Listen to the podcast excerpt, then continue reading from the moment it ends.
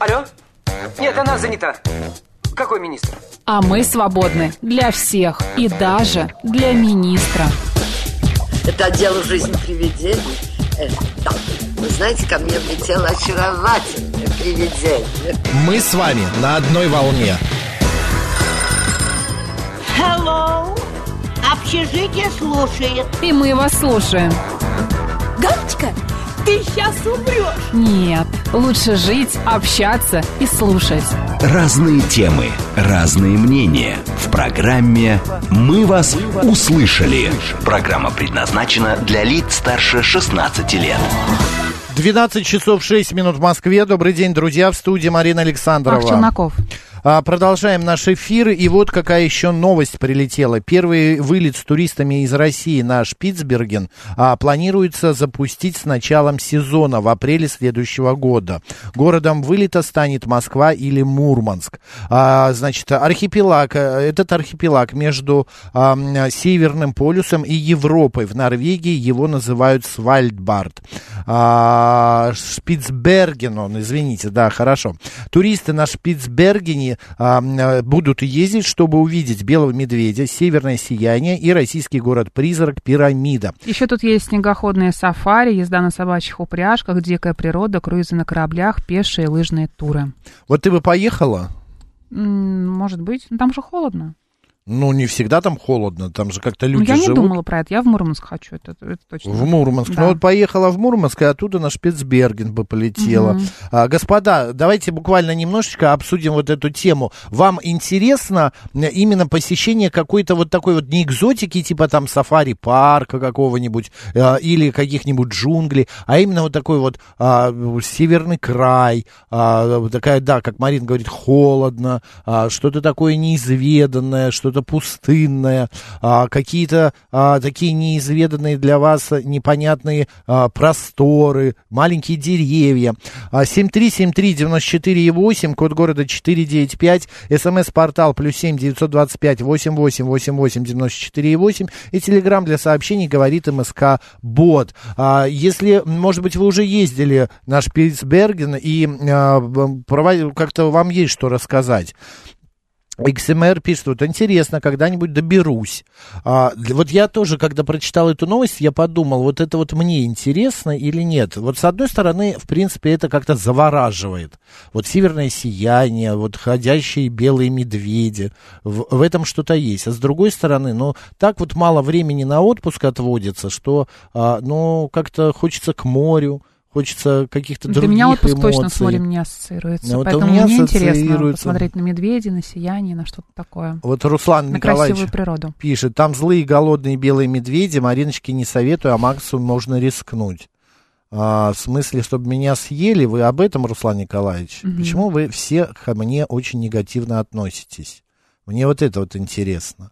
Так, 7373948, телефон прямого эфира. Добрый день. А, не добрый день. Ну, хорошо. А, по- есть ли у кого-то какое-то мнение? Кто-то хочет высказаться по этому поводу? А, конечно, северная природа это невероятно круто, пи- пишет Виталий Фили. Ландшафт, природа, народ. А погреть пузо, полежать а, тюлени можно и на ближайшей речке Вонючки в Подмосковье. Но я вот не хочу на речке Вонючки лежать, поэтому это как-то не, для меня не подходит. Юлия пишет, меня очень э, манит, манит Арктика. Была на земле Франции Иосифа, Шпицбергене, в Гренландии и на Новой земле. Арктика — это любовь навсегда. Как здорово. Как Юля. интересно. У, Юля, Мгм. ну-ка позвоните, расскажите нам. Это э, было бы э, ну, очень информативно для нас. Добрый день, как вас зовут?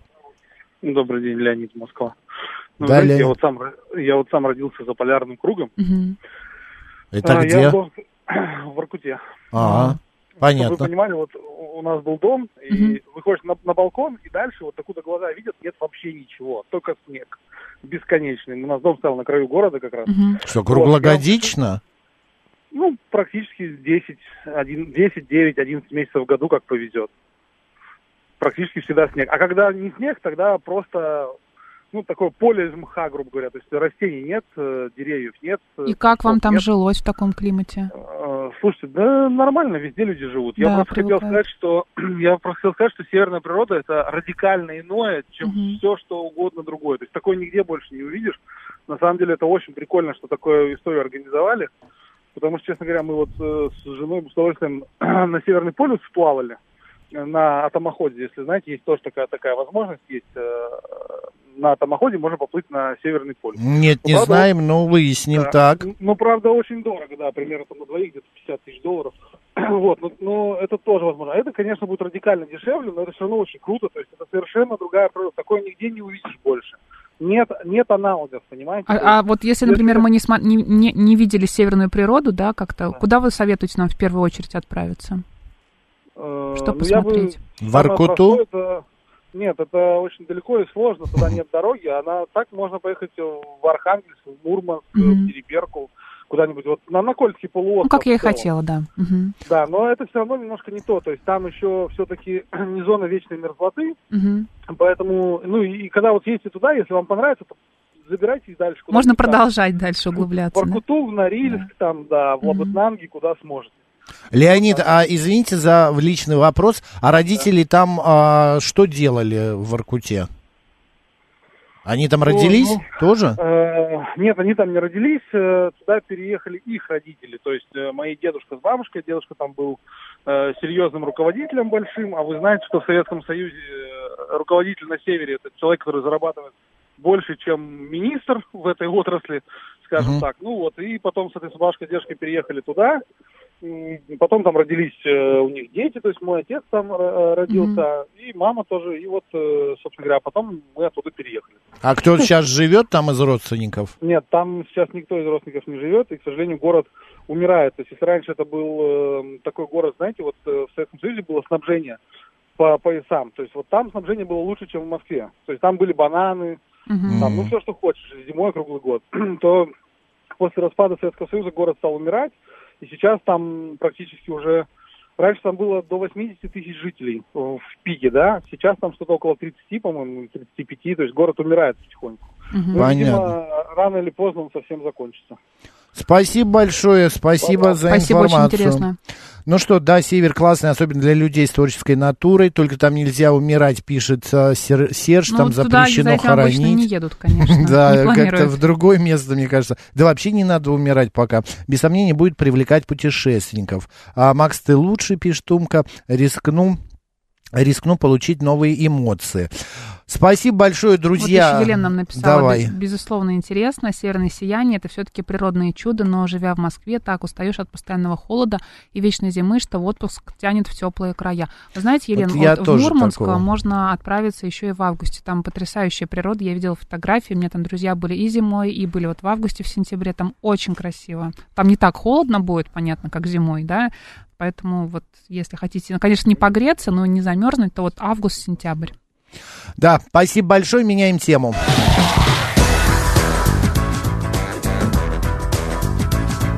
«Мы вас услышали». Ну что, друзья, как мы и говорили в начале программы, а, почти полтора часа назад, что сегодня день борьбы с мигренью, и мы решили поговорить вообще о том, что такое головная боль, откуда она берется, природа этого а, процесса. И в помощь нам главный врач клиники головной боли, доктор медицинских наук, профессор Елена Филатова. Елена Глебовна, добрый день. Добрый день. Здравствуйте. Макс Марина в студии. Елена Глебовна, скажите, пожалуйста, ну откуда, правда, берется головная боль? А, правда ли, э, что это влияние какие, какой-нибудь там барической а, пилы а, или давления э, извне, ну и так далее? Ну, трудно ответить односложно на вопрос, откуда берется головная боль. И основная трудность связана с тем, что имеется более 200 видов различной головной боли. И у Ого. каждого из этих 200 видов своя причина. Но все вот эти э, 200 видов головной боли э, э, делятся на три большие кластера, на три большие группы. Первое – это так называемые первичные головные боли, куда относятся мигрень, о которой вы вначале э, говорили. Э, Кроме мигрени, это головная боль напряжения и другие более редкие формы. Вот эти первичные головные боли, такие как мигрень, являются самостоятельными заболеваниями. Природа их до конца неизвестна. В частности, при мигрени очень важна наследственность. Это наследственное заболевание. Мигренью может заболеть только тот, кому по наследству достались мигренозные гены.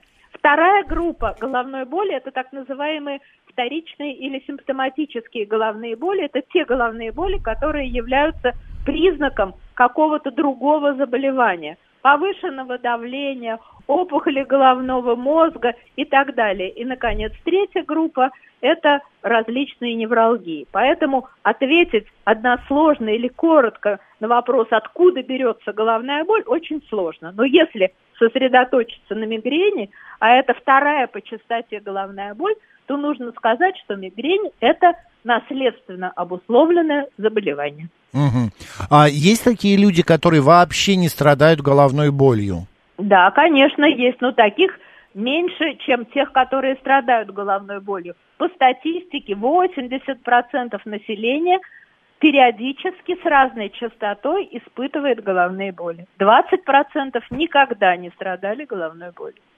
Я буквально недавно мы э, делали эфир, и э, врач, э, значит, ваша коллега, э, сказала, что э, принимать, ну, мы не про головную боль делали, принимать обезболивающие препараты можно не чаще а, двух-трех раз в неделю. А с головной болью точно так же, э, что если голова болит, лучше перетерпеть или все-таки выпить Но таблетку? вообще нужно сказать, что э, люди редко с головной болью обращаются к врачу и чаще всего занимаются самолечением. Мгм. Но если у человека возникает такая головная боль, которая не проходит сама по себе и требует таблетки, в этом случае, конечно, нужно обратиться к врачу, и лечение должно происходить под наблюдением врача и в соответствии с теми рекомендациями, которые даст врач. То есть получается, это первая да, позиция. получается, а вторая, что- да. а вторая позиция – это про частоту приема обезболивающих.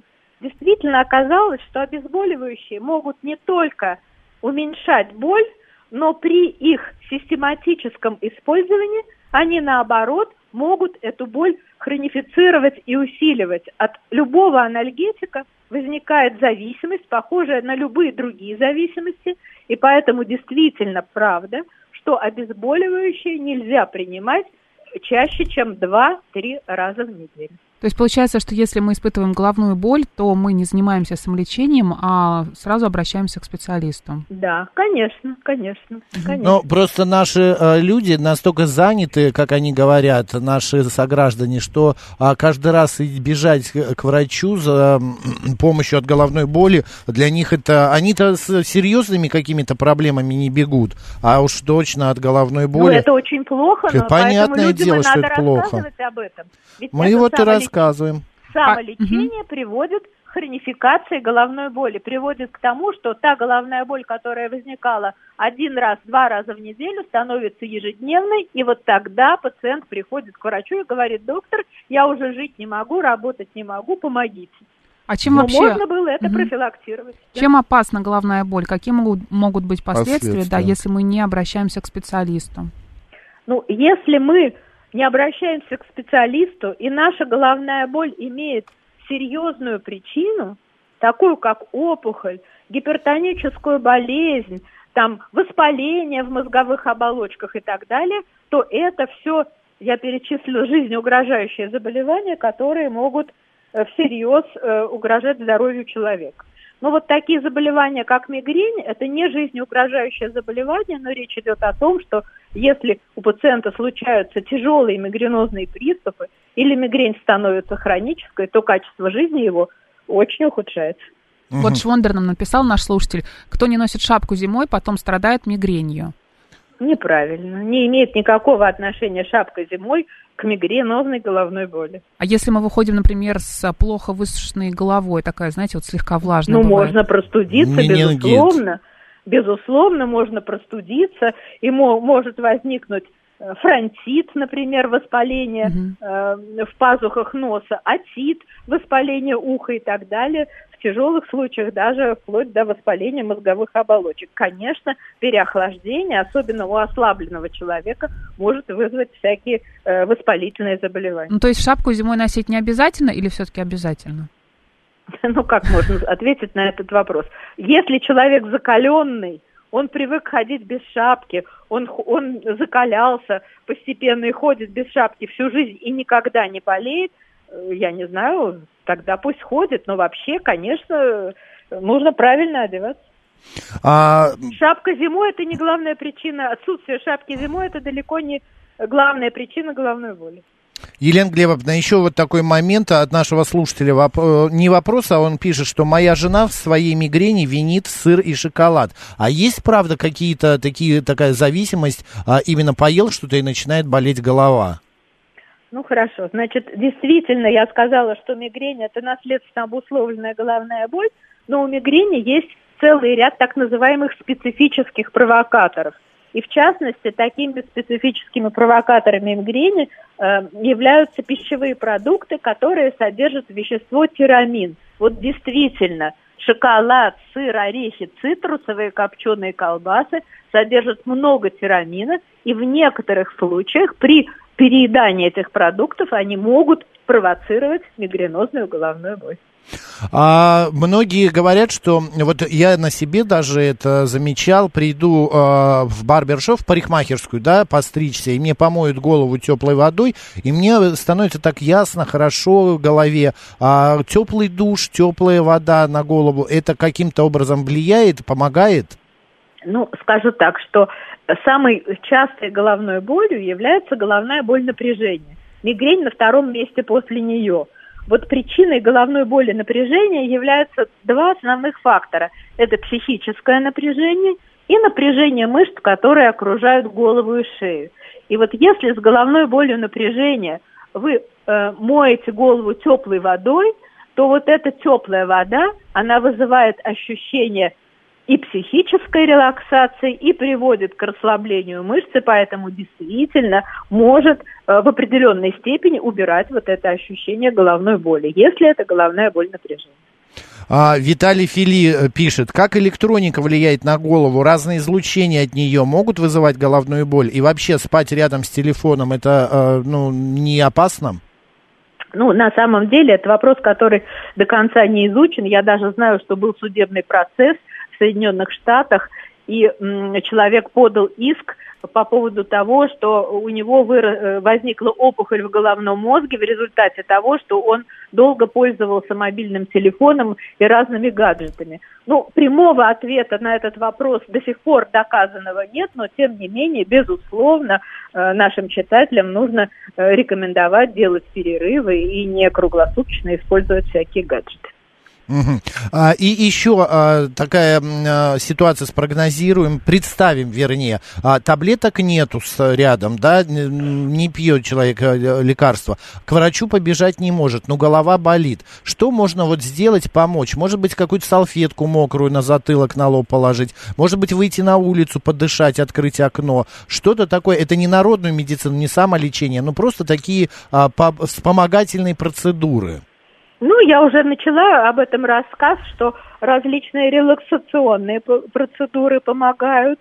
Полежать, Надо лечь. Полежать, расслабиться, лечь в тишину, может быть, э, убрать всякие лишние звуки и включить какую-то очень тихую, приятную музыку. Это первое.